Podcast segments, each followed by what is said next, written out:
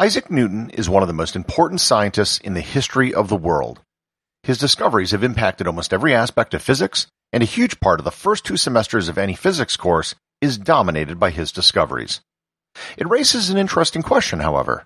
If Nobel Prizes were given out when Newton was alive, how many would he have won? Join me as I play fantasy Nobel Prizes with Sir Isaac Newton on this episode of Everything Everywhere Daily.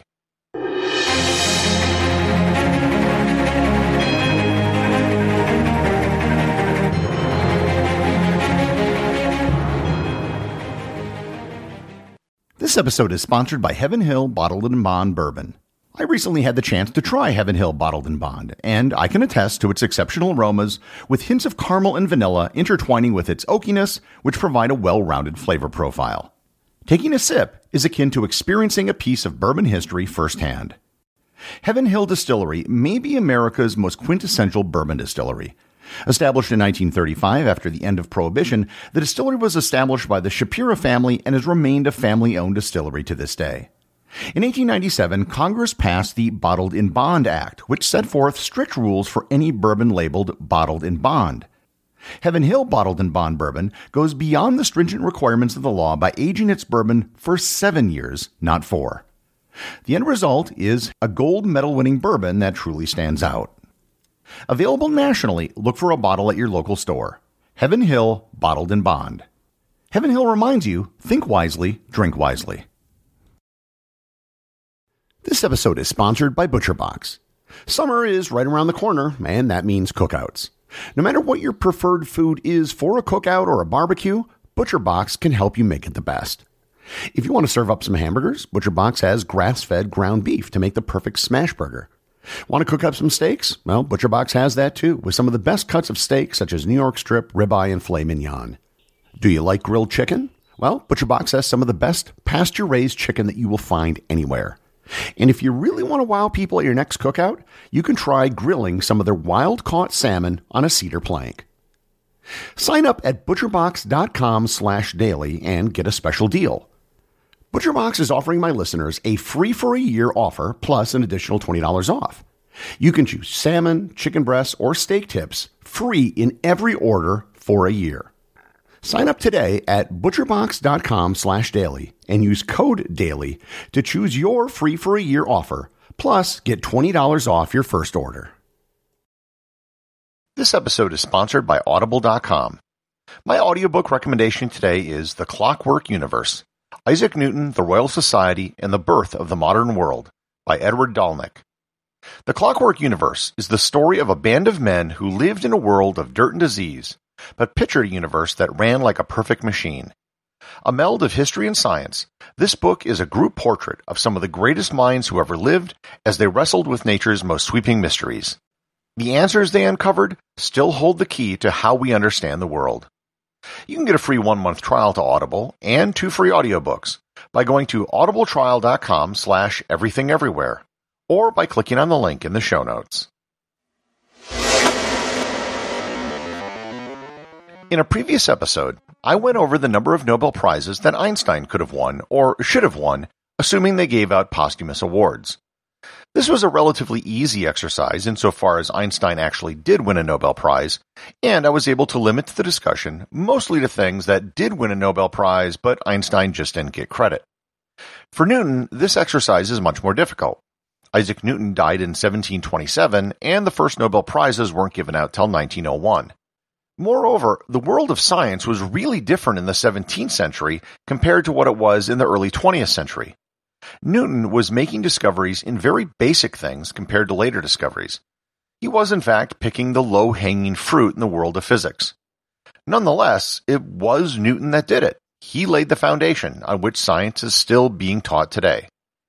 So, because this is such a theoretical exercise, I'll define something as Nobel Prize worthy if it's a discovery that was a significant advance in science or if it allowed for significant advancements in science.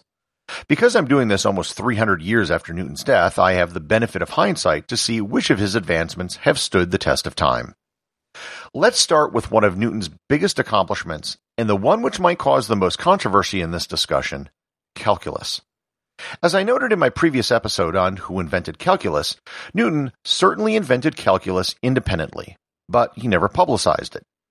The controversy lies in the fact that there is no Nobel Prize for mathematics. However, there have been prizes given out for the development of techniques that allowed science to advance. For example, the 1993 prize in chemistry was given to Kary Mullis for his development of the polymerase chain reaction technique for DNA replication. The PCR technique was vital for the advancement of all genetic science. So in that vein, we'll give Newton a Nobel Prize for calculus, as all subsequent physics is dependent on calculus. Nothing else would really exist without it. It's that important. This isn't just solving a mathematical problem like Fermat's last theorem. It was developing an entire branch of mathematics. And for the record, he'll share this theoretical Nobel Prize with Gottfried Leibniz, who is considered the co-inventor of calculus.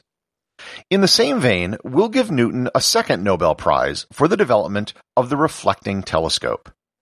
Every single optical research telescope built in the last 100 years is a reflecting telescope and I'll refer you to my previous episode on telescopes. The Hubble telescope, the Keck telescope, the Grand Telescope Canarias have all been reflecting telescopes. All extrasolar planets have been discovered with reflecting telescopes.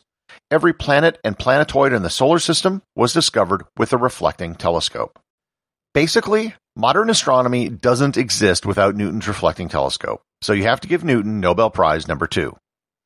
Now we can start getting into his actual scientific discoveries. And the first thing you have to recognize are his three fundamental laws of motion. His first law is the law of inertia. His second is the equation force equals mass times acceleration. His third law states that every action has an equal and opposite reaction. There's a lot more to it, but that's the summary of the three laws. That these are fundamental is beyond no doubt. The real question is, how many prizes do we award? I think the answer is three, and I've gone back and forth on it. Each of these is so fundamental that any one of them, had they been discovered by someone else, would have put that person in the history books. So I'll award Newton three more Nobel Prizes for his three fundamental laws because they are quite simply fundamental. The next theoretical Nobel Prize would be awarded for his work on the theory of gravity. Newton basically laid down the understanding of this thing called gravity, he made sense of the observations made by Galileo, Kepler, and Copernicus. As he described it, quote, Every particle of matter attracts every other particle with a force along a straight line joining them, and it is directly proportional to their masses, while inversely proportional to the square of the distance between them. Unquote. Again, this one is incredibly obvious, and it would be theoretical Nobel Prize number six. Next would be Newton's groundbreaking work with light. Newton's work with light was mostly experimental. His biggest discovery was that light was made up of different colors. He was able to separate white light into colors with a prism and then recombine them back into white light. His work with light probably wasn't quite as foundational as his work with gravity and motion, but it was still extremely important and for the 17th century was revolutionary. So that's seven Nobel Prizes so far. Number eight would be for Newton's law of cooling. His law of cooling states, quote, the rate of heat loss of a body is directly proportional to the difference in temperature between the body and its surroundings. This law of Isaac Newton laid the foundation for the entire study of thermodynamics.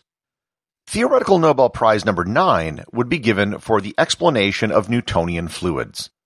Newtonian fluids are fluids like water, a Newtonian fluid's viscosity remains constant no matter the amount of shear applied at a constant temperature. A non-Newtonian fluid changes its viscosity when a force is applied. You can find great videos on YouTube of people walking quickly across non-Newtonian fluids like cornstarch mixed with water. The initial force of a step on it causes the viscosity of the fluid to increase very briefly, allowing you to walk over it if you walk quickly. If you stand still, then you'll just sink. The fact that these are called Newtonian and non-Newtonian fluids should give you an idea as to the importance of Isaac Newton's contribution. He probably would not be awarded this prize by himself. There are many other scientific fields that Newton influenced, but it's hard to grant him a prize because he didn't actually do anything in those fields. For example, there are laws in electricity and magnetism, which are very similar to Newton's gravitational equation. They were clearly inspired by Newton, but Newton didn't actually do anything with electricity or magnetism. Likewise, he was the first person to theorize an artificial satellite, but it was really just an application of his gravitational theories. There is, however, one more Nobel Prize that he probably would have earned. The final Nobel Prize, however, isn't for science. It would be in economics. Newton didn't spend most of his life working on all the scientific discoveries I listed. He spent most of his life working on things like alchemy and trying to decipher biblical prophecies. He also had a very prestigious job for over 30 years as the head of the Royal Mint. At the time, England and other countries had a problem with coin clipping. This is where people would shave off the edges of a coin. They would keep the shavings, which were made of the same precious metal, and then try to pass on the slightly smaller coin. Newton oversaw a new coinage system in England where the coins had milled edges. These are small serrations on the edge of a coin. Many coins still have these today, including the US quarter and dime.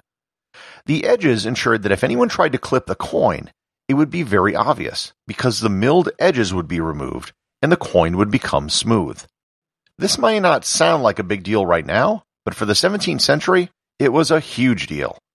It was a landmark in stopping coin debasement and inflation. So, 10 potential Nobel Prizes is pretty good. It's one less than what I gave Einstein, but I can't think of many people who would be awarded more theoretical Nobel Prizes than Sir Isaac Newton.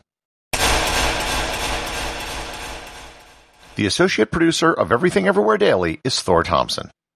Today's five star review comes from Apple Podcasts in the United States. Listener Poe Jones writes, Bingeworthy. The first and only podcast I've ever downloaded all the episodes. I usually listen to five or six a day and enjoyed all but one.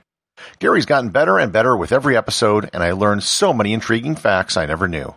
I honestly don't know how he keeps it fresh daily. The only disappointing thing about having gone through every episode is that now I can only listen to one a day. Thank you very much, Poe Jones. I enjoy making shows every day. Please help spread the word, and I'll keep making the shows. Remember, if you leave a five star review, you too can have it read on the show.